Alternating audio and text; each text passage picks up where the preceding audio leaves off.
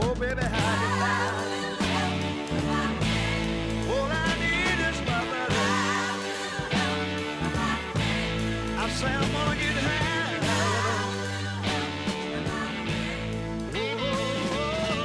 Yeah. This has been a week of uh, controversy and excitement and disappointment and frustration, all kinds of thoughts and emotions going on with Florida State football and the uh, national playoff scene. I want to take the opportunity to hear from Coach Bobby Bowden and Coach Mickey Andrews, along with Coach Sue Semrau. I think we're going to find in their comments a bit of perspective that might be of help. Stay with me. Tallahassee Talks with Brian Cerny, brought to you by Whidden Glass, Tallahassee's first name in glass for your home or office, and by Merry Maids. Call Merry Maids. Relax, and it's done. In 1945, Jack Whidden started a glass company in Tallahassee. Now, over 75 years and three generations later, it's still working every day, doing just as Jack wanted, giving his customers real solutions for replacing window glass, providing custom cut mirrors, and supplying superior bath and shower enclosures. Local building contractors know Whidden Glass takes care of Tallahassee business. They prefer Whidden because of their precision and mastery of eye catching storefront glass and countertop glass. It's a fact. When you choose Whidden Glass, you're working with real glass people who will take care of you to your complete satisfaction. It's what Jack Whidden wanted, and it's been the Whidden way of doing business for over 75 years. Whidden Glass, Tallahassee's first family in glass since 1945. Call Whidden Glass today or visit them online 850 222 5781 or whiddenglass.com. Well, my friend, of course, as we are now uh, well into the season of Christmas and Hanukkah. By the way, happy Hanukkah for all of you who are celebrating. And it's a wonderful time of year to celebrate the truth that Hanukkah brings us and a remembrance of faithfulness and generosity and uh, giving to one another. And certainly, Christmas brings that message to us in the uh, person of a little child, a baby born in Bethlehem, who then was later uh, identified as uh, the living flesh and blood presentation of God, God in human form. And so it is the Christian world uh, recognizes the incarnate uh, God who is the creator of all things and whose spirit then uh, rests upon humankind with forgiveness, with what uh, is referred to as agape, um, a love that is that just permeates, that is the energy source for all of life. And uh, with that, then we have this Christmas time celebration in which uh, the birth of Christ represents to the human world uh, a gift, uh, this gift of life, and this affirmation that we are loved unconditionally and without without any uh, second thoughts, without any second moves, without any uh, uh, repentance from this commitment to care for us. Of course, we find ourselves in a world that doesn't uh, abide with agape in any of its manifestations. You know, because agape is always looking out for the wellness and the well being of others, right? As opposed to looking out for one's own hindquarters. Um, agape is patient and kind, is forbearing, doesn't uh, want something it doesn't have, so it's not envious. Uh, certainly not judgmental or condemning of those who uh, um, haven't been able to obey all the rules or any of the rules. And by the way, that includes you and I, right? Uh, so, so with that, then this notion that uh, we are loved of God, and the love that we're talking about here is uh, is really different than the way the world, or the world we live in, conceives of it, in which it's very conditional, highly conditional. You know, you, you're I love you. I love you being in my life because you help me achieve what I really want. Or you're good for me on, you know, as long as you're good for me, then I can dismiss you when you're no longer of any value. And that's a kind of love, uh, more properly, I suppose, referred to as eros, um, you know, the Greek language. But you don't find the word eros anywhere in the scriptures. It's always agape. It's an interesting uh, uh, sort of contrast there. But it brings brings me to say that in in our time, uh, we are in the midst of what has been the remarkable, uh, understated, uh, explosive would be better, a kind of uh, a controversy, um, disappointment, frustration. Coach, no, Coach Norvell said, uh, "You know, I'm disgusted and infuriated with the decision of this committee, the selection committee that."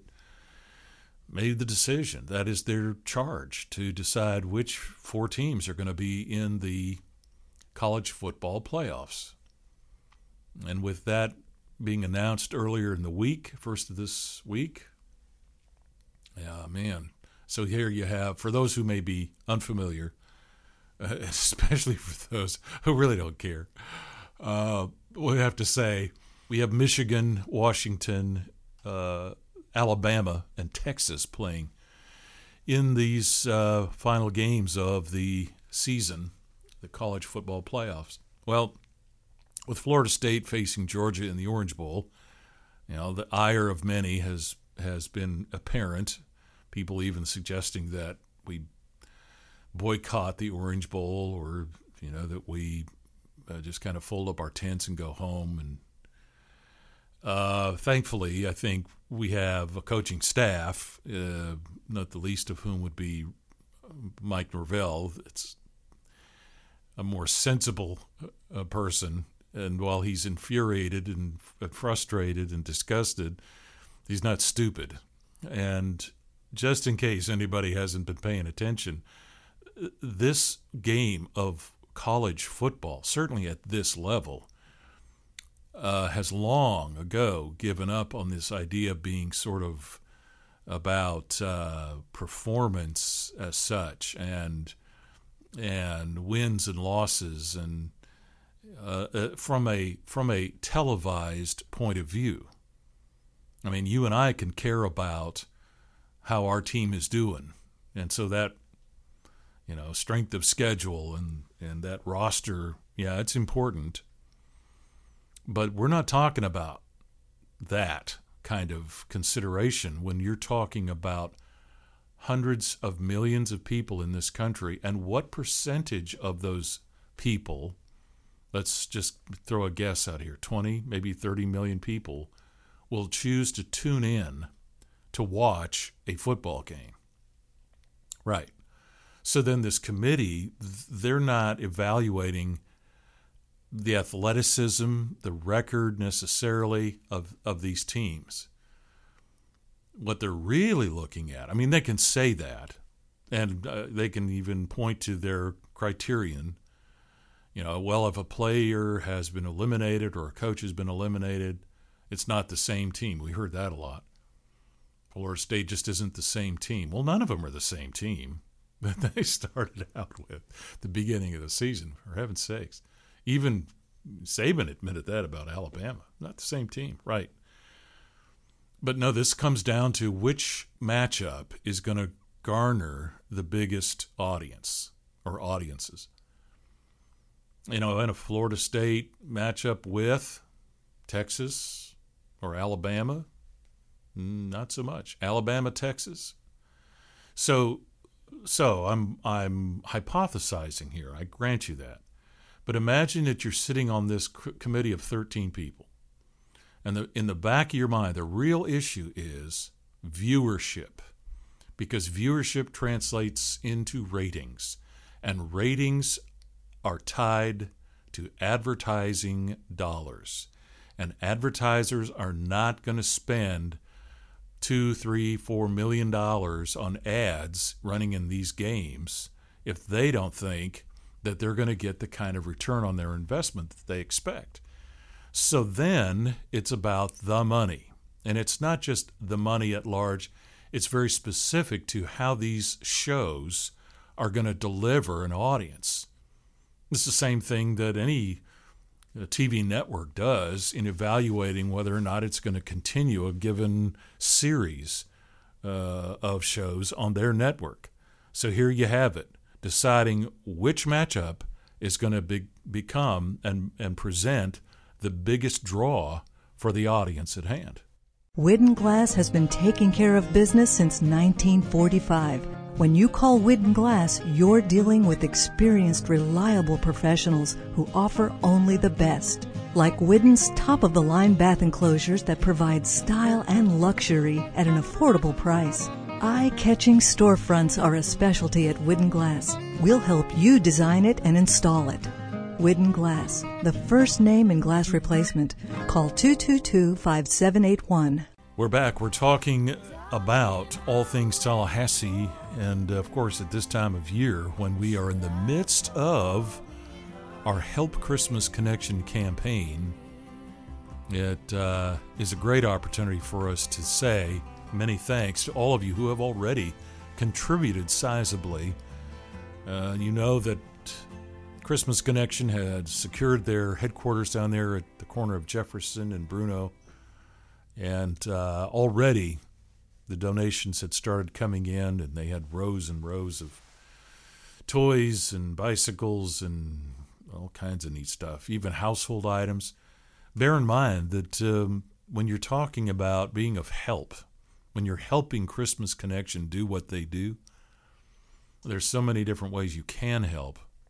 And this is where it's not simply about collecting toys for little kids, although that's, of course, a big part of it. It's about helping families survive.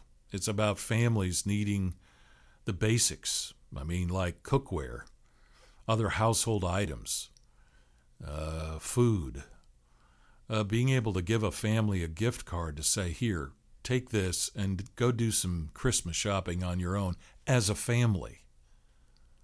Have that time together. And when you talk with the social workers, the professionals who day in, day out, year after year work with these families, now they'll tell you the stories. And the stories are heartwarming and heart wrenching all at the same time. Now, because you've got people who are doing their best to try to keep things together. And they are oftentimes families where uh, everybody in the family is working in some capacity, doing some kind of part time work if they're kids, or moms and dads that are working two and three jobs. Yeah. Now, the, these are people that are not uh, simply sitting back and expecting you and I to carry the load. For, no, no, no. That's not what you have here. Uh, these are uh, oftentimes referred to among uh, the the friends of ours over there at uh, uh these various charitable organizations as Alice uh, types of families. That's asset limited means they're not making a lot of money, or they don't have a lot of possession. They don't necessarily own any property. So asset limited. They don't have any savings. They don't have any investments income constrained. There's there's the day to day, check to check sort of reality. So asset limited, income constrained, employed. Alice. So they're working, but they're working low end jobs or they're working part time jobs. Uh, they're constrained by the limited amount of income they have. And so they're, the in short terms, they're working poor. Well, that is the focus of Christmas Connection as it is throughout the year. But at this time of year, it gives us all an additional opportunity to contribute, to help, to volunteer our time, to donate. And man, we've we've uh, we've got a great website there for you. Helpchristmasconnection.com and all of the advertising that we've been able to do through our various sponsors Are you? Uh, I mean, and these people are are just uh, noteworthy in their devotion to the good in this town. And this isn't the only thing they do, I can assure you. But you've got people like Chris Wyndham and all of the good people at Tony Kelly Heating and Air Conditioning. I mean, they've made an investment of their ad dollars with this campaign to say, help us help Christmas Connection.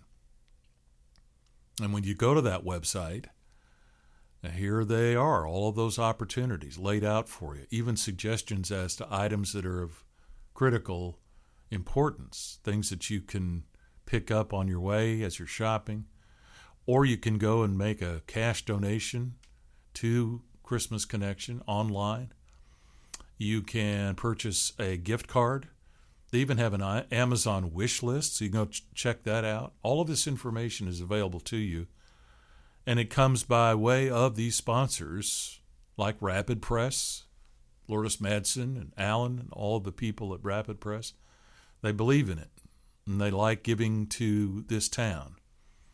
They're grateful for what Tallahassee means to them, to their families, their company. And so this is an opportunity for them to step up and be a part of getting our message out. We've got TV ads and radio ads, magazine and billboard, all of our social media.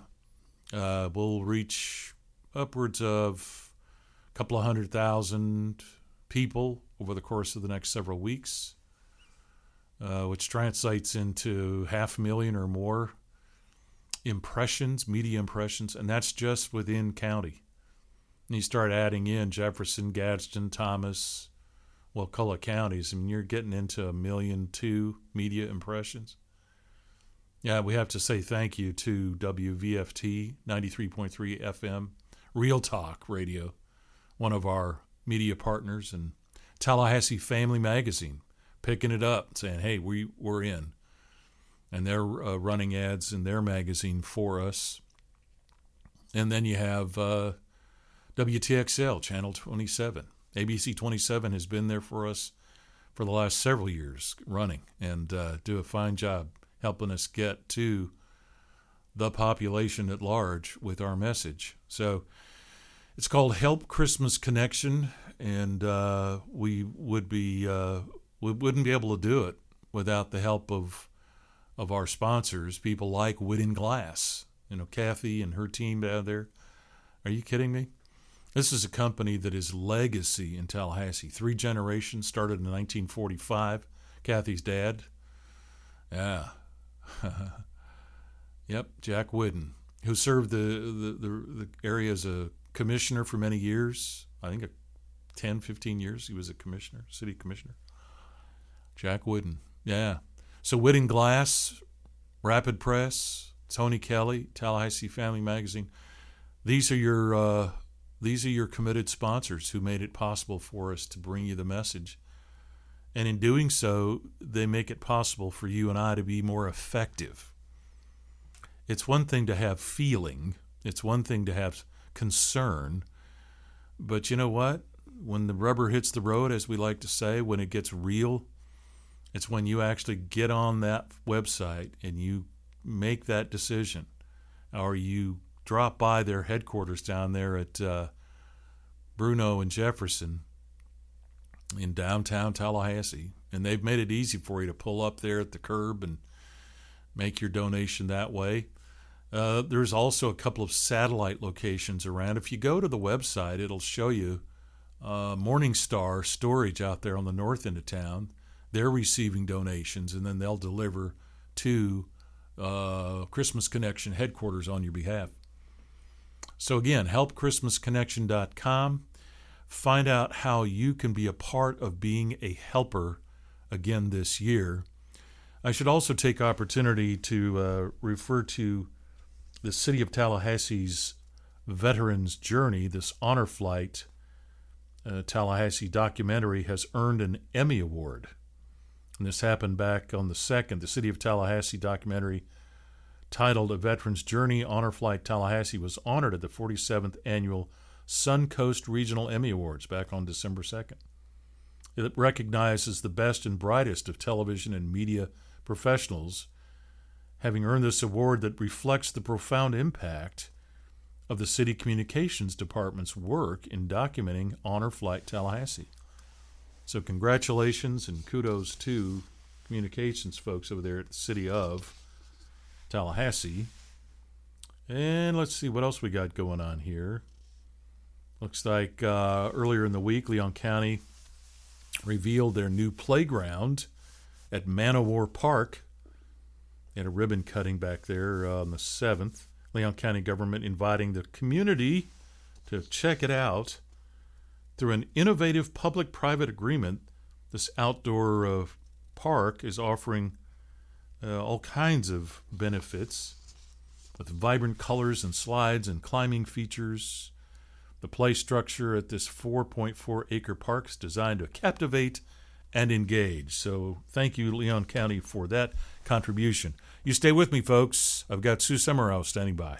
In 1853, John Mason Neale wrote the lyrics for A Christmas Carol, telling the story of a good king who went out on the feast of Stephen to bring food and firewood to a poor peasant. The king's page complained of the bitter cold when this saintly king instructed him follow in his footsteps. With each step, his feet were warmed along the journey. Thomas Helmore sent the inspiring lyrics to a 13th century tune and gave us Good King Wenceslas. And now you know another Christmas story. From Ray Gordon Brake Service, the brake experts on Greer Road providing solutions from ASE certified mechanics. Call 850 386 6133. Whidden Glass on South Monroe since 1945. For window and plate glass, custom bath enclosures, and storefront glass. 850 222 5781. And Moose Magnificat Radio, streaming online at moosemagnificat.com. All local musicians, all original songs, all the time. Download your free app at moosemagnificat.com. And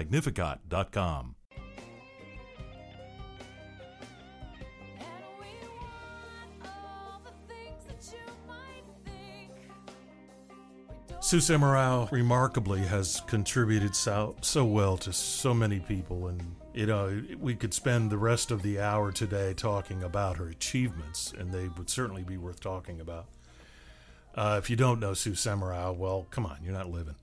But what you really need to know is that this is a person, in my estimation, who has taken God given interests and skills and abilities, opportunities, relationships, and something that's very fundamental that keeps coming up in conversations with our guests more often than not, and that is this love of people, a love of God and the love of people.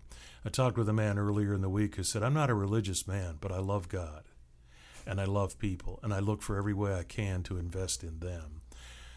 I thought of Sue Semrau when he told me that. I thought, now there's an example of what I'm thinking because I was anticipating Sue being with us. And so here she is. Let's welcome Sue Semrau.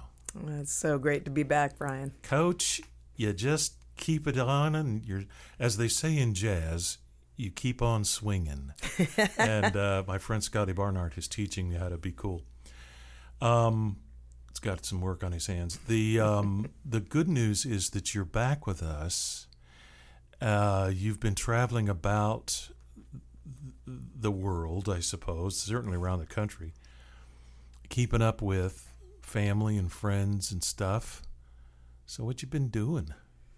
Not the world yet. I haven't really We're ventured. we're staying continental, Uh, yeah, I'm staying continental. Um, Hmm. But it's like you said, just having the opportunity uh, to be able to go and see people in their element that I haven't been able to see in their element. Yeah, and It, it, it, occurs to me, and you've said this, that when you were active as head coach of Florida State Seminoles women's basketball, yay, champions. They are. Uh, I don't know. If, can we say they're champions? They're Sure, champions. In somebody's mind, they're champions. They're champions in my mind. Uh, certainly star athletes, all of them highly accomplished. Many have gone on to play pro. Um, not the least of which, uh, or not not for the least uh, reason that you were uh, coaching them along the way, because it speaks to this business of you investing in people, which which translates into this world that you you were in, and and and it, it was it was an opportunity, but it was also, uh, would it be fair to say, a kind of confinement, because that enterprise is so demanding. you don't really get to take off anytime you want. Yeah, Is that I, I fair? th- yeah, yeah, and I think about all the opportunities that I had to see different parts of the world, to meet people I never would have met, but at the same time, it's an inhuman uh, job. It really is. It's it's y- you just go from one thing to the next, to the next, to the next, Yeah. which creates a lot of opportunities, but also leaves a lot of void. I mean, i i in, in some respects, in, we'll call it a corporate environment mm-hmm. in in the in the small c status. I mean, in other words, you find yourselves as coaches, staff members, team members, you're all on this same ship, going together, and wherever that ship is going, you're all going. It's not your choice to be able to. Well, it makes you could jump off, but that's not gonna help Right. and so you have to just kind of move but now now you find yourself liberated we'll say from that and and and if somebody in Kansas sends you a text and say hey can you be here tomorrow you're already on the plane you're gone Yeah, yeah. It's, it's so that's got to feel pretty cool It really does. You know, it's much more. You talk about being on a ship, and it's much more like being on a sailboat. You know, Ah. just you can, you just the wind comes this way and the wind Ah. goes that way, and uh, it's it's really nice for uh, have that opportunity after pouring into uh, a schedule for so many years and. Um, but I'm grateful. I'm grateful to the people of Tallahassee. Um, I'm grateful that they now embrace me as just a part of the community, and and I'm grateful for Florida State and the the time that they allowed me to serve as their head coach. well it happens too that with that personal devotion comes achievement and you know the last time we talked you were I guess you were uh, referring to this book that you had written or have read that uh, has to do with climbing the next mountain and such. So Yep, how's the, second mountain? by David Brooks? yeah. Yeah. How's Yeah. that going? Are, are Well, you The- in think pursuit? Well, yeah. The interesting thing is, uh, you know, and he shared uh, a lot of times in order to get to that second mountain, you got to go down and you got to go into some type of valley. Yeah. doesn't have to be a really deep valley by any stretch, but um, you can't climb again generally unless you go to the other side of the mountain or you're climbing the same mountain. Yeah. So it, that that little And that's a process right that's there. a huge process and i've run into so many people that have said wait you really do enjoy you really don't think you're going to coach again and i'm just like no i really do enjoy it and it took a time to get the rhythm straight Yeah. i ran into a, a very uh, well-renowned house builder here in town everybody seeks him out and, and i saw him and he, and he said i'm turning 72 and i don't know how i could retire i i can't i can't figure that out and i said that's why you do it when you're young Interesting. so yeah I, I talked to John Worley uh, about three or four weeks ago. Hmm. Same story. Home builder, now looking at, and and he's been prolific, having the same issues, yeah and he's wanting to, he's wanting to tell his story mm. s- in some fashion. He wants to be able to leave some kind of testimony. Is that part of what you're experiencing? That somehow you don't want to just leave all that behind. You want to be able to try to share your story with people, or no? i really want to keep walking a news story Just see I- yeah, yeah. I, I don't Not looking back, looking forward. Yeah, and I do think that that always will stay with me. Mm-hmm. I think uh, what I've realized is that my gifts are transferable, and so I can use them in a different Mm. Other way. ways. Yeah, and and it's nice to know that, and it's nice to be able to to try that and have a, a new challenge and a new experience. Hmm.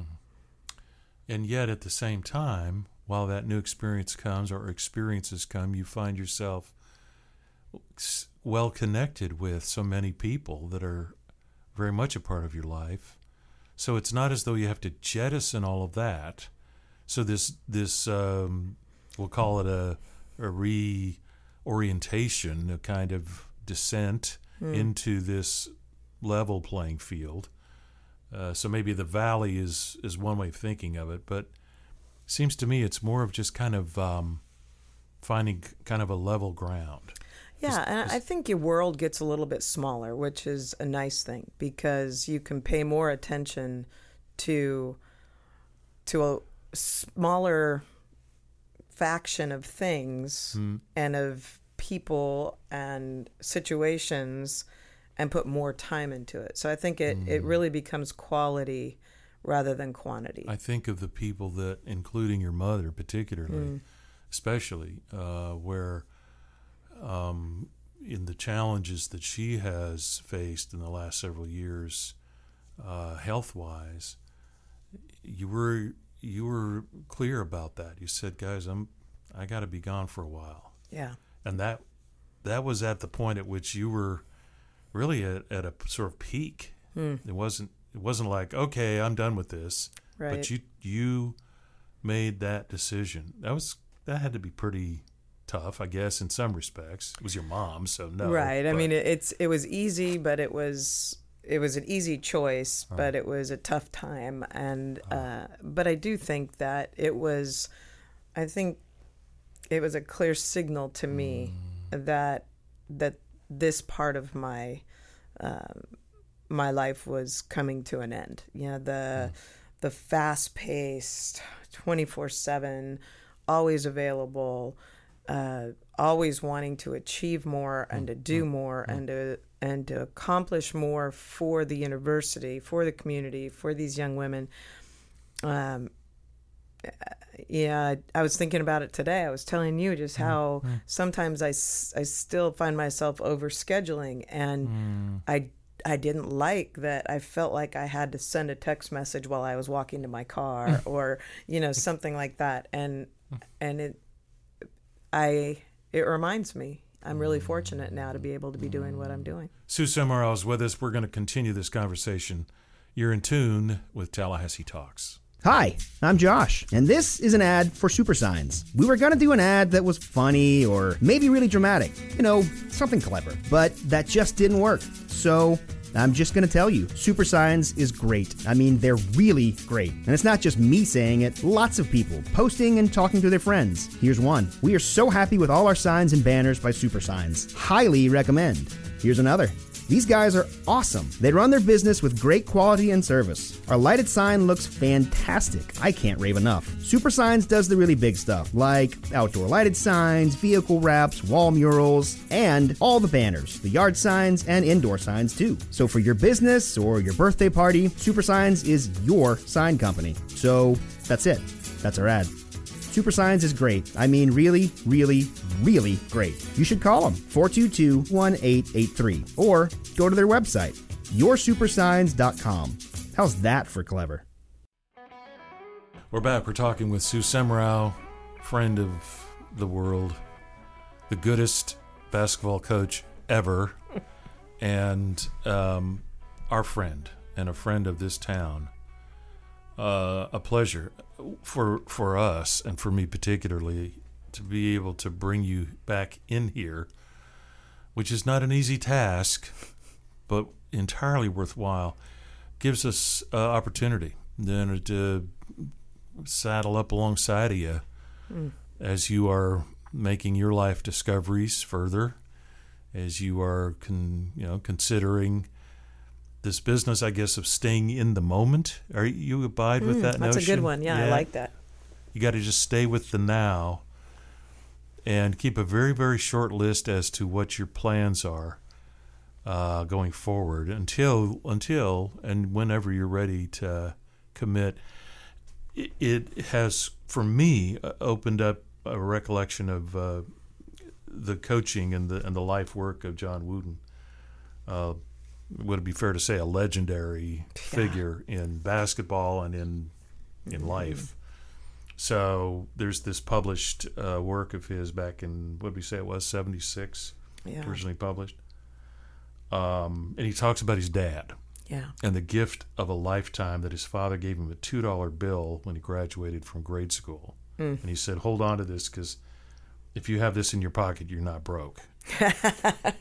It's, it's, that's so true. That's a fair assessment, isn't it? yes, it is. Um, it's like my CPA said, "Well, if you've got customers, you're not bankrupt."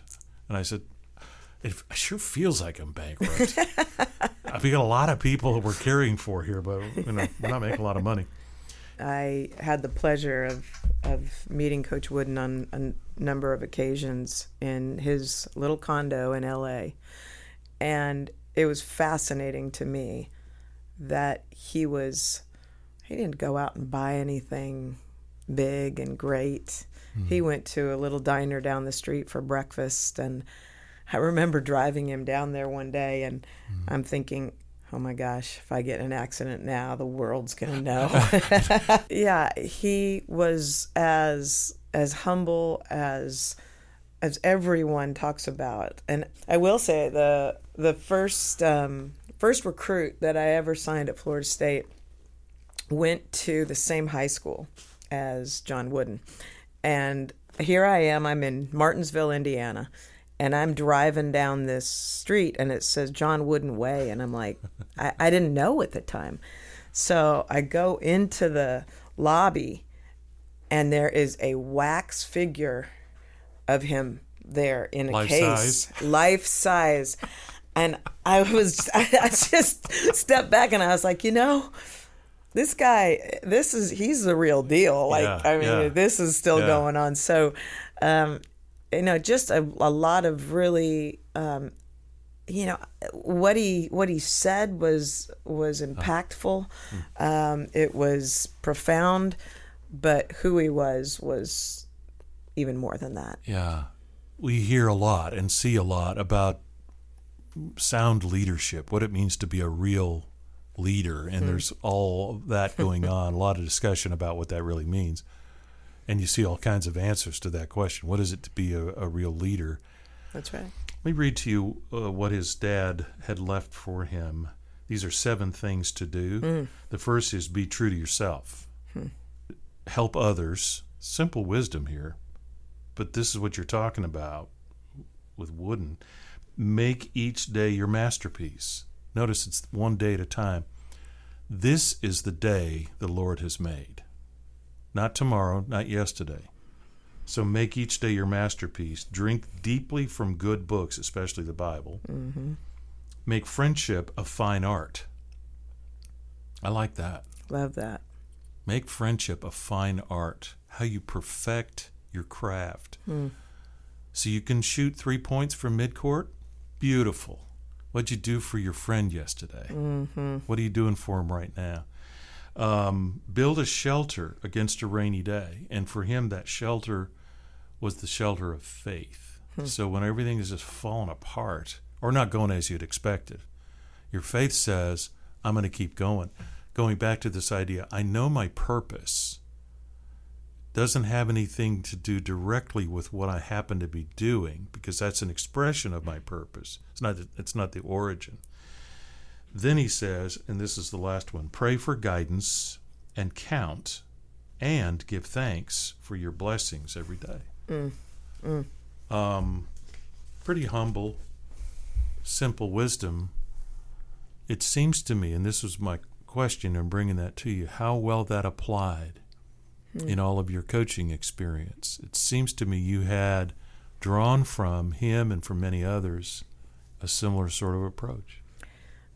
I think it's it goes to the KISS method of keep it simple, stupid, hmm. and all of those are very simple statements of truth, and that's I think one of the most important things that as a leader, as a follower, that we stay simple enough that we don't just have all the mess and the distractions and everything coming in. Mm. And look at us where we live in this world where, you know, a distraction will mm. come any minute if you'll allow it. I think it's cool to be in a in a sound room like this mm. because it, what does it do? It guards against distraction, and uh, the outside noises don't come in. So So we have to build that for ourselves, don't Absolutely. we? Absolutely. Yeah. And it's it's it's troubling to me uh, coming across some of the uh, research with young people, kids, and they're being asked, "What do you want to be when you grow up?"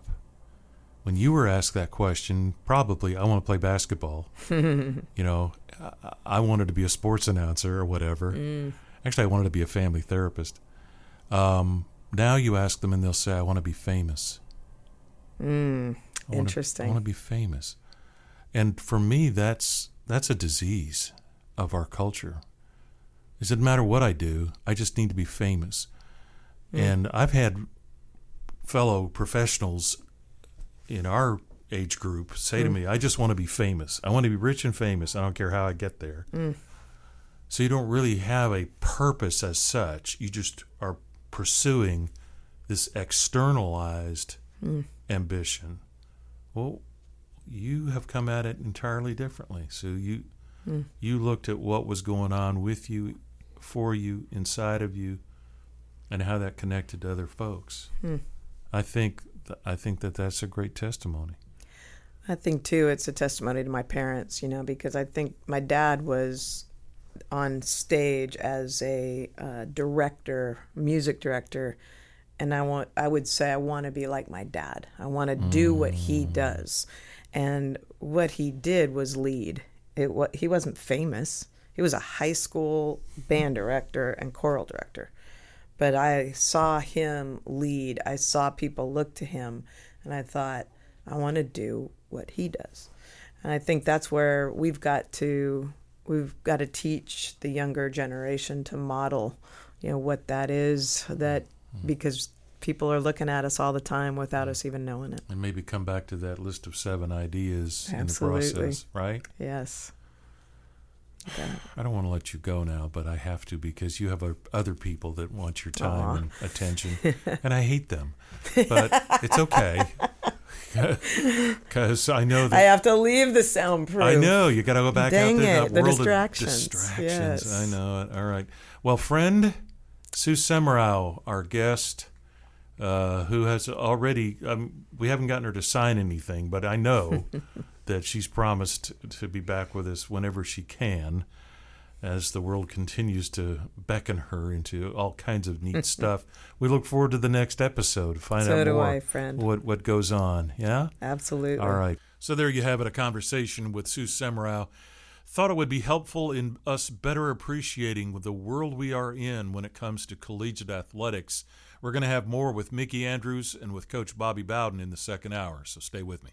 Now, when Jesus was born in Bethlehem, there came wise men from the east. The star which they saw in the east went before them, over where the young child was. And when they saw the star, they rejoiced with exceeding great joy. And when they were come into the house, they saw the young child with Mary, his mother, and fell down and worshipped him. And when they had opened their treasures, they presented unto him gifts, gold and frankincense and myrrh. May that joy fill your heart throughout the coming year. From Ray Gordon Brake Service, the brake experts on Greer Road providing solutions from ASE certified mechanics. Call 850 386 6133. Whidden Glass on South Monroe since 1945. For window and plate glass, custom bath enclosures, and storefront glass. 850 222 5781. And Moose Magnificat Radio, streaming online at moosemagnificat.com. All local musicians, all original songs, all the time. Download your free app at moosemagnificat.com.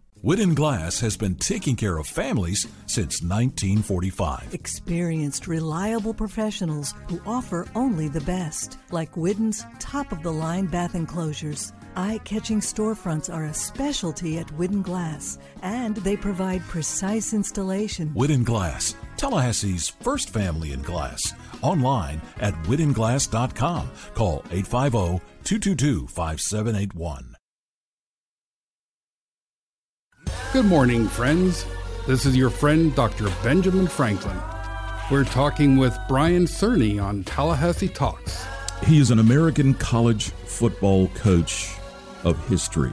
He was the associate head coach and defensive coordinator at Florida State University beginning his career in 1984.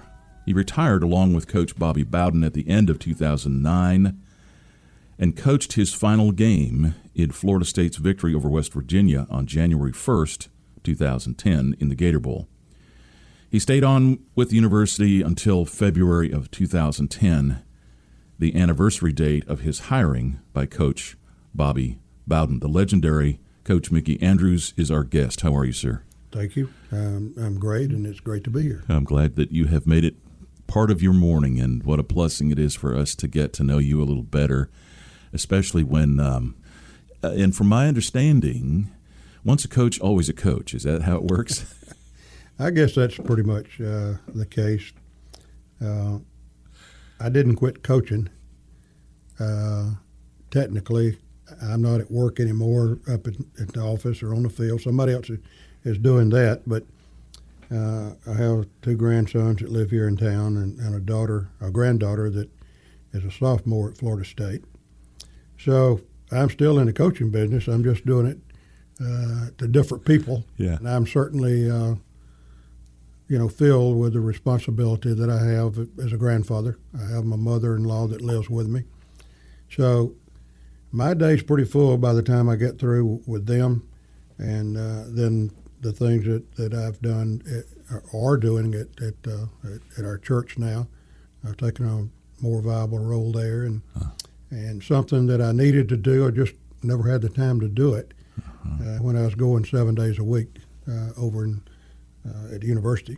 Right. In fact, uh, my understanding too is that life continues to be pretty busy for you uh, with with a lot of other we'll call it off field activities. Do you maintain relationships with some of the players that you've coached in oh, years yeah. past? Yeah. yeah, I talk with them on the phone from time to time. Uh, I get to see several of them at you know at, at ball games. I still go to all the, the home games. I don't I don't travel that well. It's easier for me to uh, stay there with my mother-in-law and and uh, and uh, yeah. been able to do the other things that I need to do. Yeah. So I, I don't go to out of town games uh, very much. Yeah. But uh, a lot of events that we're trying to help with. We just had a golf tournament uh, last week, uh, Feed the Hunger. Uh-huh. Uh, trying yeah, to for a second that. harvest, right? Yeah, second yeah. harvest. Yeah. And uh, you know, I play in quite a few F, golf tournaments. Yeah. I just enjoy getting getting out and visiting with people that I never really had time to do right. before when right. I was coaching. And yeah. from time to time, people will ask, "Do you miss coaching?" Well, sure, I miss coaching. You know, I miss the relationship you had with the players, with the coaches. Uh, I miss that day to day thing. But what I don't miss is the time restraints that were forced upon me. Huh. Uh, not, you know, not by Coach Bowden or or huh. athletic director or whatever, but just what the, the time it took to try to be as good as you could be and to help young men be as good as they could be.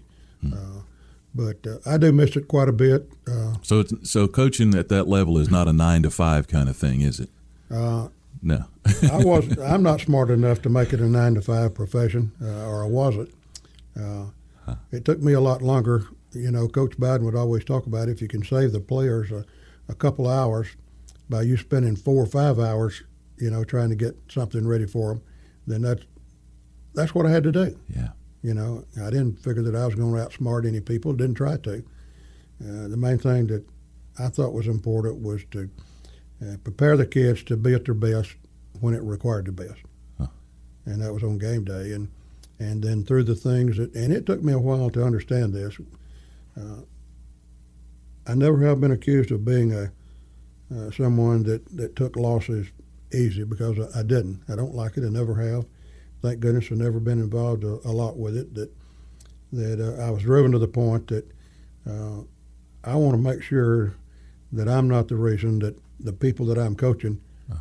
don't reach goals that they want and don't perform at the level they want to. And at the same time, uh, the lessons that they're learning in athletics didn't stop on the football field. It was things that would enable them to be uh, better people, better husband, a better father, a better citizen, uh, uh-huh. and hopefully make a difference in society uh, with the life that they live. And in that way, when you look at some of the players that you have had those relationships with and still do, mm-hmm. Uh, do they come back to you for uh, more, more more coaching, or is it more at a peer to peer at this point? Well, you know, I think the uh, before you can ever uh, get the full trust of a young man, uh. a young woman, or whatever, uh, they've got to believe in you. They've got to know that you genuinely care about them. Uh, maybe first part of my career, I was so involved in in winning that that was my main objective. It wasn't to grow young men, and later in life, and I think it was reinforced uh, and really made the biggest difference in the 26 years I was with Coach Bowden. That my role as a coach, as a football coach, didn't end on a football field. Uh, it was about what am what am I teaching now? What am I demanding now out of young people that will stick with them, and that they will be able to use it later on in life uh, in situations that really don't even sound or seem like football. Yeah. And for a young man to come back and say, you know, coach, I didn't like you a lot when I was here.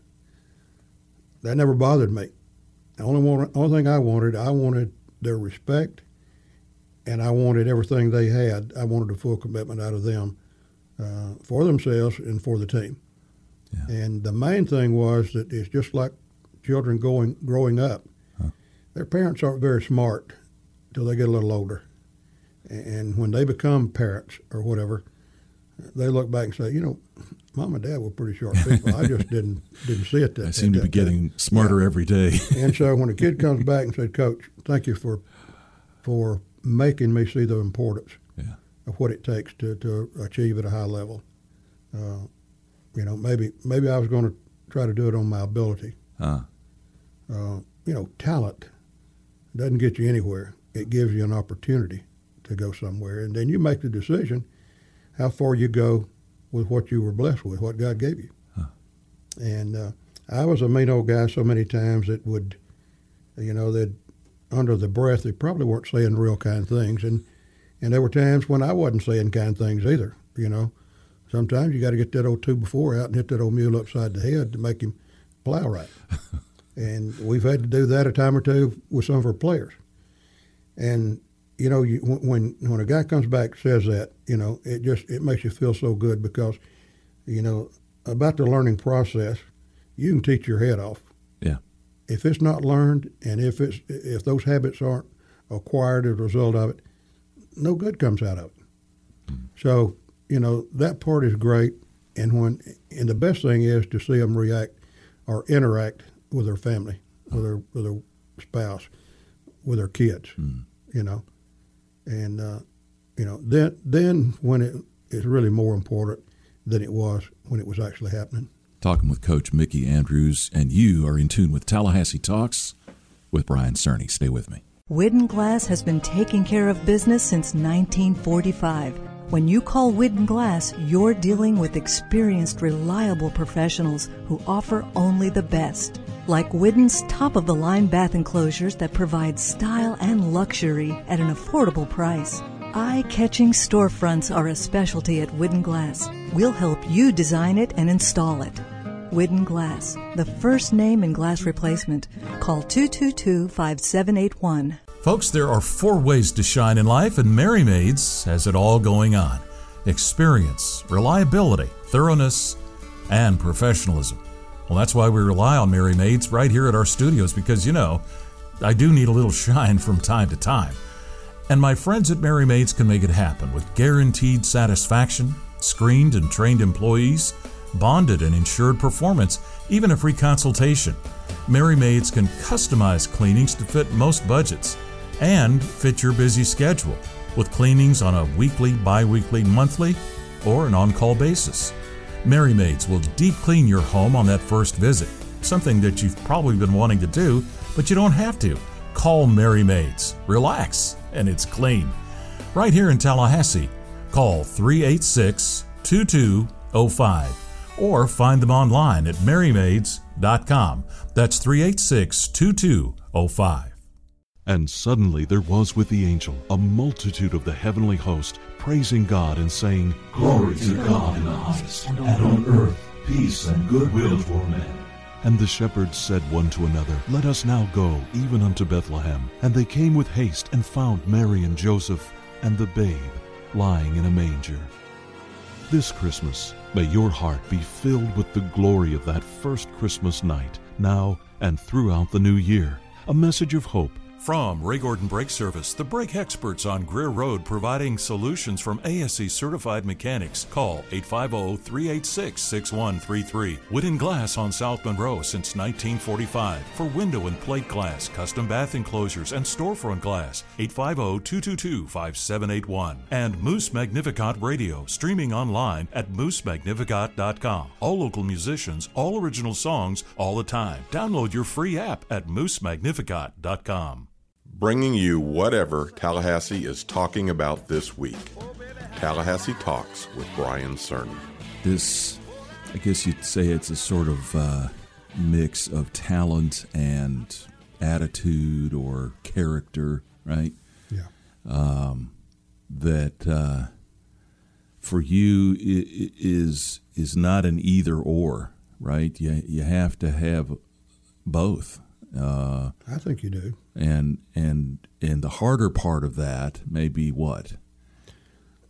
What what's the challenge there? Well, I think the hardest thing for anybody is to uh, is to deny yourself to achieve quality from everybody. You know, uh, to me, everybody's a role player. Well, which one's more important? Is the quarterback more important than the offensive line? Uh, is the receiver more important than whatever? You look at you look at our kicker, Aguayo. Here's a guy that may be the best that's ever kicked in college football in the history. And I mean, how important is the center? yeah. How important is the holder? Yeah. How important are the uh, linemen that are blocking for him? So I think the hardest thing is is for an individual to, to really, uh, if you want to lower him, call set like uh-huh. this, lower myself. I think it just the opposite. I think it is rising to the level that it takes to make the whole complete. You, you know, know, the uh, parts complete. You know, bumping his helmet up against theirs and saying, "Hey, man, yeah. we're in this thing." Well, I think part of it is, like I said, encouraging but I think the other part is uh, just reinforcing what they've got to do with the challenge. Are you going to do your part? Huh. You know, uh, we used to have a motto every year uh, to signify uh, what our theme was for the year, and I I thought one of the best ones we ever had was "You can count on me." Huh. And uh, I've got your back. That's right. You know, uh, we don't get it done without you. But when you look at it from a personal standpoint, y'all don't get it done without me either. Mm. You know, so you take that role, and uh, you you have responsibility to others mm. because they're counting on you, mm-hmm. and they're doing the same thing. They're looking at you with the same eyes. Mm. Uh, you know, that's the thing that team sports teach. I think that's so important. Uh, and you say, well, what are you talking about? Well, when, when God created the earth and he created man and woman, each one of them had certain responsibilities, and uh, it was up to them to get the job done. And then you look at it now, uh, we've got a we've got a world of people. You got different religious components, you know. Mm-hmm. People believe differently. Mm-hmm. Some are so adverse, but at the same time, it's, it goes back to establishing mm. where's your starting point? Mm. Uh, how do we fit in? Right. What is our role? what are what are my responsibilities yeah, here? Yeah. And so many of those things are, uh, I guess you would say, are, are based on how we uh, how we react to others. And, and you know, in that thinking of that, it occurs to me that we have, as a culture, we have become much more selfish. I think individualized, oh, right? It's all That's about me. Talking about it, you know, just a minute ago. Mm-hmm. Uh, when you can, when you can put yourself as not as the most important part of it, yeah, and realize that you're just a piece piece of the puzzle. but you're a tremendously important piece of the puzzle because nobody else has that piece to fit in. Mm-hmm. So you you take that role with integrity and with a great deal of responsibility and commitment to make sure that it comes together. You know, we as the fans of athletics, right, and and the boosters and sponsors mm-hmm. and such, we get that win in our blood. Man, we Sure. want that win. And these days, with college athletics being the big business it is for a lot of universities, not all, of course, but for those who have been to the championship and they've won or they've played, uh, man, it, it it gets in your blood. And now you're looking at Coach Andrews or Coach Bowden and saying, okay, we want our next win, we want our next championship. And my point in saying all that is, when I talk to a guy like Ernie Sims, who's mm-hmm. he's been on the show and, and he's a good buddy, and and I asked him, I said, what do you miss most about your college days? You know, what he said, Mm-mm. Coach Andrews. he said, I miss that level of relationship that I had with Coach because that's what made my college career really so meaningful and enjoyable. That I was learning, and there was somebody there coaching who really cared about me. Yeah. And he compared his college experience with, he was in the league for about 10 years. Mhm. And he said, No, those are night and day. He said, When you're playing professionally, it is all business. Yeah. Well, how much has college athletics, we'll say, been influenced by that professionaliz- uh, pro- professionalization, right? Mhm. And the pressure and the money. Um, it just seems to me that we've sort of, we're at risk, I guess, of losing s- some of the finer points that you're br- bringing to us here. Right. And, and Coach Bowden used to say, it's a dadgum football game. Know? Yeah. Let's remember. Or like one guy said about baseball, when the umpire says, play ball, go play. That's right. Yeah. Well, you know the the we have a tendency. It seems like now, especially with our young kids or whatever. Uh, if you're on the team, everybody gets a trophy. you know, That's right. I don't understand that. Uh, less emphasis is put on Uh, winning. Right. Right. Everybody's got to be about just being a part of it. Yeah. Yeah. And I can understand where that's coming from, but uh, You were the last it, winner. If winning wasn't important, there wouldn't be a scoreboard. You know, there's a reason there's a scoreboard there. Yeah. Right. And and I guess most everything besides golf, you got the most points, you win. And golf, it's just the opposite. My mother-in-law still can't understand this thing about golf. Well, a person with a, you know, that scores the lowest is the winner. Yeah. I don't think there's anything wrong with with emphasizing winning, Oh. because winning, uh, unless it's an individual sport, emphasizes the importance of the individual and the responsibility that individual has on the group. Uh, just about everything you do in life, uh, you, you go to work, you got a job. Uh, I guess an owner, you could say, well, uh, maybe that's a little bit different, but everything's based on people uh, working as a unit. And I would think, as a, even as an owner, even as a head coach, uh, a big part of your success is going to be what your workers or your your people that are performing beneath you, what they're doing, and uh, and it all goes back to me. Uh, how important is your job to you? How how important is do is doing your best? And I look back through the years of coaching, and I see so many kids. People say, "Who's who's your favorite player of all time?" Well, or who's the best player you've ever had? Or are you talking about a guy that achieved at the highest level according to, to statistics or award, individual awards or whatever? Um, some of my favorite people are people that weren't even on scholarship. They're walk-ons. Here are guys. They go out there. All their education is paid for, or the opportunity for an education. They're on scholarship. They get through with practice. They shower, change and going in there and sit down and eat on the training table. These poor little walk-ons, they got to get up, and some of them, uh, they got to go find something to eat somewhere. They're not going to eat in there because the NCAA won't let you feed them. And some of them even got to go to work. To me, it's not just at the level of achievement that you have, but are you overachieving or underachieving? A conversation we had some time ago with Coach Mickey Andrews. We're going to continue that with Coach Bobby Bowden, so stay with me.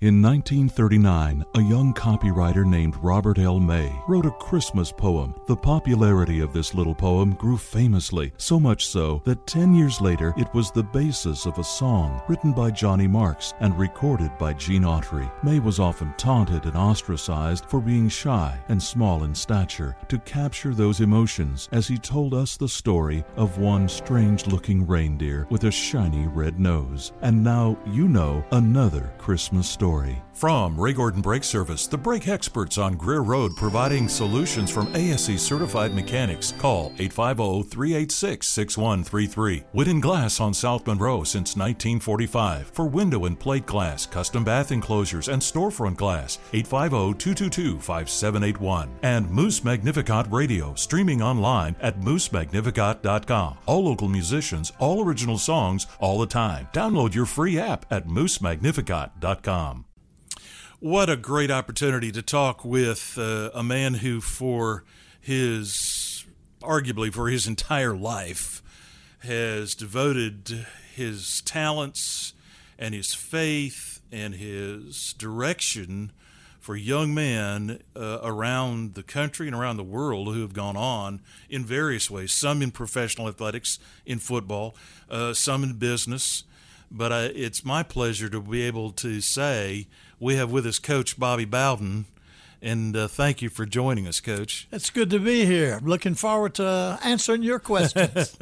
the reality is, and I and I don't exaggerate. I can I could name a number of men that I've talked to, uh, the coaches and players, and the thing that they appreciated about your approach was that first they were a, a person, somebody that you wanted to invest in and you looked for a way that you could best help them. That seems to me to characterize for you how you've approached life. I remember years ago you compared football to the game of life. And I wondered if you would comment on that, how the game of life plays out in many respects the way football does. Well, the game of life, uh, like football and like a lot of other things, they have rules and regulations that you have to follow. You have some people that, that break those rules. You have most of the people who do not break them, you know. And uh, in, in life, you get knocked down and you got to get up. Well, in football, you get knocked down too, and you got to get up. And uh, and then, of course, you're uh, in you're you're you're in the limelight. People are people are watching you all the time. People are judging you all the time, and you have a being the head football coach at Florida State. You have a responsibility to the people of Tallahassee mm-hmm. and to the people of Florida State and to the alumni of Florida State to try to set the example for them. Indeed, and that example has always included your professionalism and your personal faith. Yeah. You've never tried to apologize for that. You've no. never tried to wean that out. No. Uh, when you talk with a player or a coach, you bring your faith in God to that conversation. I should, I tell you what, when I started, I coached 57 years in college. Huh. I coached 34 years at Florida State University. Huh. Now, I, th- I, I, I know it's because of the way I was raised. I had a good mama and a good daddy, you know, and a good family who tried tried to they they taught me the right things. Now, I didn't always do them, but I tried, you know. and uh, so when I started coaching, I felt like when I coached a young man, I not I, I wanted him to be the best athlete he could be. I wanted to make him the best athlete we could. I wanted him to get an education, you know. Yeah. But I also wanted I wanted him to be aware of our faith whatever his is. Yeah. And, and and I would tell them mine. I said, look, y'all don't have to believe like I'm telling you. but I've got a right to teach you if I want to, you know. Yeah. And uh, I always felt like I, I had that responsibility to every man I coached. You know, I let me put it plainly. I did not want a boy to go through my program and come out not knowing about God. Ah. And so many of them have come back to you or have stayed close to you as friends and colleagues in all of those 50 plus years. Can't tell you how many. I can't tell you how many. Ah. It's funny. I get letters from boys I coached 50 years ago, boys I coached 40 years ago, 30 years ago. And you know what? None of them mention football. None of them mention football. They say, Coach, thank uh-huh. you for what you told us about this. Thank uh-huh. you for making us go to church.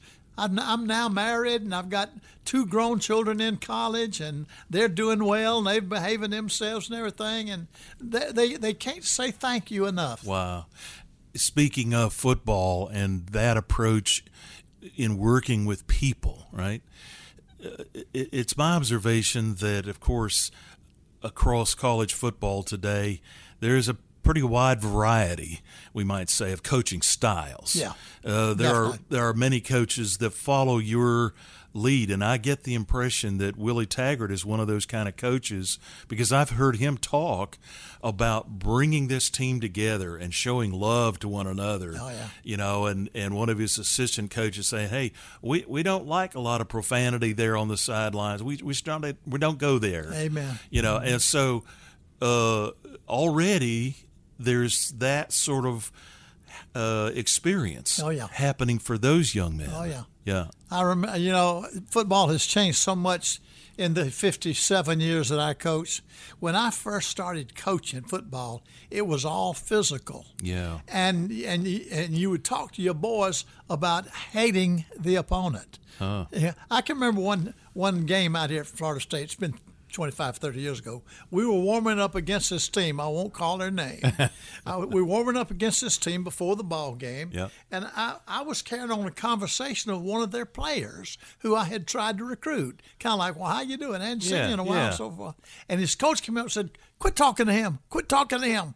You know, it made us made us break up the conversation. You know, but you know, it's changed a lot since then. Yeah. Just like you talking about Willie Taggart talking about love, we found out it's not hate. No. It's love. If you want good teamwork Yeah. and you want to help your buddy all you can, it gets down to how much you love him. It's remarkable how many athletes will say at the end of the game, well, we just love each other. I Yeah. mean, and that goes across basketball, baseball, football. They all talk, man, we are a team. We Yeah, love each yeah. other. We, we've got each other's back. And you know, Yeah. they say they say the same thing's true in the military. And I can see this. Hmm. Yeah. A guy goes into war and he knows he might get killed because a battle is fixing to occur. There's an enemy out there about 50 yards away and he knows he can get killed. That his bravery comes from not wanting to let his buddy down. More than anything, they don't think about the stars Yeah, and stripes. They don't yeah. think about mom and daddy back home. They think about their buddy right there, Yeah, by them, by them, yeah, You know, yeah. that's love and that's teamwork and that's Yeah. that's what that's what it takes to succeed. And a, a football team has to take that same attitude. You know what? I'm going to block my man because I don't want them to hit my running back back there. yeah, You know, or I'm going to block my man because I know he's going to get his, he's going to get his, and we're going to succeed. And so, uh, yeah, we do it for our buddy. You talked about the things that you learned from your parents. Yeah. You've, um, no doubt, you and Ann have worked hard to try to instill that in your own family. Mm-hmm. Uh, from your stand standpoint, what were the things that you tried to teach your kids most of all? Would you Well, say? my mother and daddy started off with the church. Oh, They started off with the church. Now, I don't remember the first day I went to church, but my mama told me that she carried me to church in a basket when I was born. I can imagine her doing that too, you know. But then I grew up uh, four, five, six, seven years of age, and always they mother made us and daddy made us go to church Sunday morning, Sunday night. Wednesday night, whenever they opened the doors, you know. And of course, I, being a kid, I didn't want to, I wanted to do something else, you know. But anyway, that they gave me the foundation that I've ca- tried to carry with my family. We went to church too, you know, and especially when they were all young. Now they all married and got their own own family. But uh, we we tried to.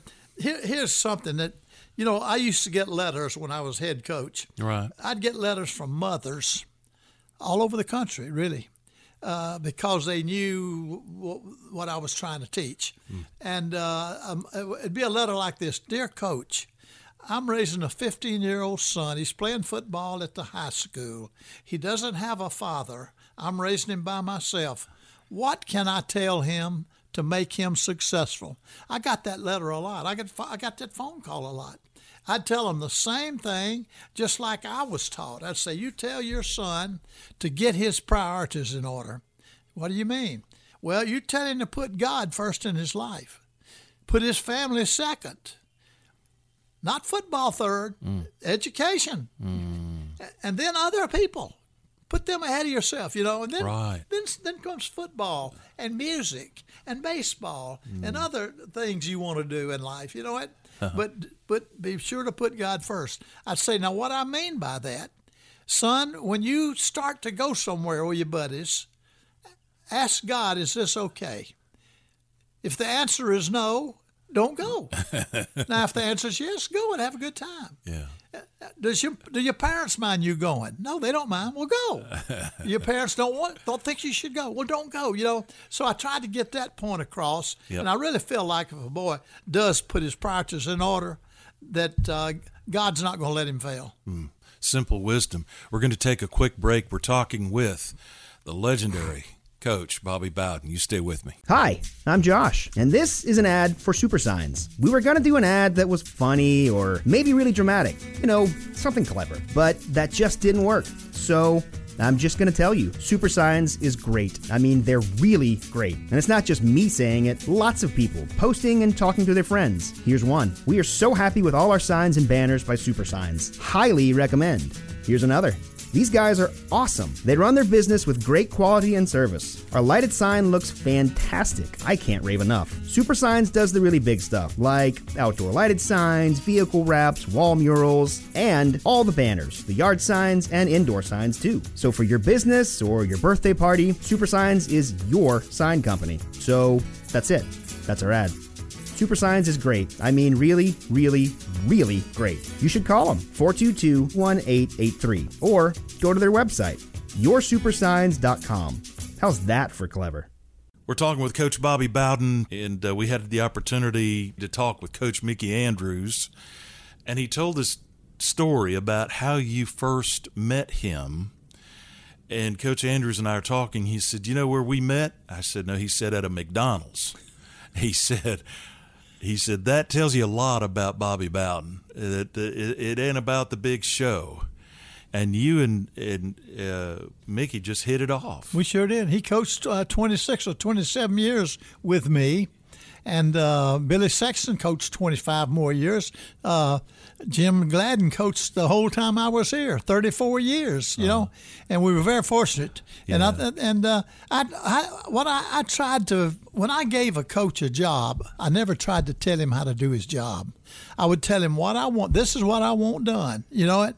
Now you do it. You get it done. I'll I'll let you do it. You know, and then if I would, went on the field when I was out there with them, I never corrected one in front of the players. Right. I mean that wouldn't. I, I, now some coaches are bad about that. I know.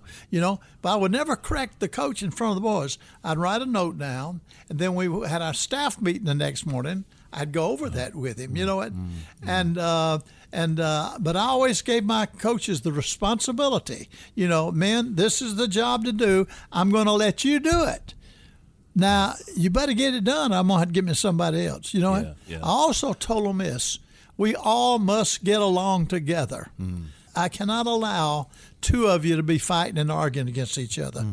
If that happens, one of you is going to have to go. You know, hmm. and so they we had that understanding to begin with, and then then you try to hire good coaches. You know, you try to hire men with character. Men with families, uh, men with values, and that, that's what I had. You know, it. so if you do that, it takes care of itself. It's interesting to me. uh, uh, It's not about X's and O's. It's really about the people you're connected to and this shared goal that you're working toward. Yeah. And how you do that, how you yeah. play that. Oh game. yeah. Yeah. It's a lot more than X's and O's, man. You know what? Yeah. It, it's it's it's it's joining everybody together, having a common bond. You know, the Fellowship of Christian Athletes Hmm. was a program that's always uh, in the front of our program. You know, and just trying to get guys loving each other. Mm-hmm. Yeah, you know, yeah. and working with each other. Yeah, and that they- has to show up on the did. field and off the field. and it shows off on the field and off yeah. the field. Yeah. Uh, the coach uh, has two games out, and they're already wanting him to take a hike. Yeah. Oh, yeah. And I thought to myself, well, I remember when Coach Bowden first started here all those years ago. I mean, they gave him some time Yeah, to right. build a program. Because it takes time. It yeah. takes time. Yeah. See, that's interesting to me because if we translate that approach into some of these larger discussions about family, right? And we Mm-hmm. Yeah. talked earlier about, hey, what did you do for your kids? How did you teach them? Yeah. To me, the whole key is raising them correctly. Yeah. You know, I mean, you tell you there were so many players at Florida State, and it's it, and it's our culture today. I mean, my last uh, ten years, I'd say coaching at Florida State, I probably had sixty to seventy percent of my boys who did not have a daddy in the home. Now, a boy needs a daddy. A boy needs a male figure in the home. But no, no, they're raised by mamas. They're Yeah. raised by grandmamas. They're mm-hmm. raised by big sisters. And thank God for them. Mm-hmm. You know what? Mm-hmm. But he needs a male figure discipline him. And uh, so they don't have him. They, then they get up 18 years of age and they hadn't had that foundation, man. It's you know, tough. I mean, th- that's why I I guarantee you, in football, if we could keep them for four years, we could get them headed in the right direction. Interesting. Because I was going to introduce them to the. I, I, know people. Some people won't like this, but I was going to introduce them to the Bible. Mm-hmm. I was going to introduce them to prayer. I was going. I took them to church. Mm-hmm. When my team came in every year, I, I took them to two churches. I went to a white church. Mm. Everybody's got to go. this is just like a meeting. You got to be there. Next Sunday, we went to a black church. Mm. Why? I wanted them to see that no matter what their race their race is, they're welcomed here in Florida State. Yeah. There's a place for you. You know what? Yep. And uh, I didn't. Now that, that was, I didn't do it every week. Now I just did it when we first came in. Yeah. And uh, so that they knew that they had a church to go to if they if they wanted to. I wanted them to have what their mom and their daddy had given them when they came here. Interesting. And I told their parents. Somebody said, "Well, how do you get along? How'd you get by with that?" Well, when I recruited them, I told the parents I was going to do that. Parents loved it. parents loved it. A lot of them probably came because of that. Speaking of love, how much you have loved this town. Oh, yeah. And you're still here. oh yeah, oh yeah. Uh, you Yeah. and Ann have made this your home all and, these and- many and- years. When when when when we retired, we were going to leave and go to Panama City. Uh-huh. We have a house over in Panama City. We have several condos over here. We're going to leave and go over there. See, Hang out on the beach. and you know what? We can't leave. We can't leave. And we've been, we've been in this house 42 years, and uh, we determined we're going to stay here till the good Lord takes us Look home. Yeah, yeah, and we love Ta- we think Tallahassee. You know, both of us. I was raised in Birmingham, Alabama. Right. She was raised in Gadsden, Alabama, and she moved to Birmingham. That's where I met her. Right. And we love Bir- we love that. That's our old home. You know. Sure, sure. And we love Panama City because we got two children living over right now. But Tallahassee, we've been here longer than any. I don't think I ever had a job over 10 years. I coached West Virginia 10 years. Yep. I coached at uh, S- Samford four years. I coached at South Georgia four years. I was assistant here three years. You know, but I was coached here for 34 years, and so th- this is where we have spent most of our life. Yep. And this is where we call home. And uh, Ann and I love Tallahassee. I think Tallahassee loves you back. Well, I, Uh, and I appreciate that you know, too. And I think what has happened too with our town is uh, a kind of growth that is both uh, population and understanding. Yeah, I, I yeah. really do. I think Yeah. you talk about crossing barriers, black and white. Oh yeah. And Oh, I yeah. think we're growing in a way that uh, is bringing us in touch with parts of our community that we just haven't acknowledged. Yeah. We've got Florida A&M University, who I pull for every week. Yeah. I pull for them just like I do Florida State. I'm just I'm proud of people in Tallahassee. When I think of your love of people and your family and God and football and Tallahassee, there's a lot of loves in your life. Coaching. Yeah. Coaching isn't always uh, a happy day. No. And uh, any more than being, I suppose, a parent or a business owner or politician. Uh, there were those times in your coaching career, uh, whether it was a just a terrible loss, a frustrating Sure, loss. You did- had to walk through that. Yeah. That was you getting kicked to the turf, wasn't it? Yeah, And yeah, you had to yeah, decide to get yeah. back up. I get that. You'll get your humi- if you're a coach, you're going to be humiliated at times. You know it, and you have to just live through it. But that's life. It's a tough question for you. What did you love the most about coaching football? I think it was probably working with the boys, watching them develop, watching them being the best they could be, and then having the, success of building a team. You know, I used to tell my players this. Uh, let- Let's say we were going to play somebody that had better material than us. Now, I've always felt whoever has the best player is going to win. That's where I've always felt. You know. Right. So let's say we're going to play somebody that's favored over us, and I always tell my players, man, it's not who has the best players, it's who has the best team. We've got to be a team. Ah. And if we're a team, we can whip anybody. You know what? But- And so you're trying to build that team atmosphere, and that's and that's that's that's joined together by by love, love of each other. What did you not like most about coaching? Law, losing. no, you know, Easier if- if- A lot, lot of people ask me, how, how do you like coaching so here? Well, if I win, I love it. If you lose, baby, it ain't no fun. You can be in Hawaii, and it ain't no fun if you're losing. Winning You- coaches usually will say that they hate losing more than they love winning. I, Ann, Ann and I have talked about that. That uh, I, I, Yeah. that, that that is true in my part. Yeah. I mean, I, I hated losing more than winning felt good. You know what? Because boy, those those those losses do hurt. Right. Well, Coach, you have given us a good deal of your time today, and I don't want to hold you up any further. Thank you for making our show even more special and for all the wisdom and the love that you've been willing to share today with us. Well, I'm, I'm, I hope I know I'm talking to some great people out there, Yeah. and I appreciate what you're doing in spreading it. Thank you very much. You bet.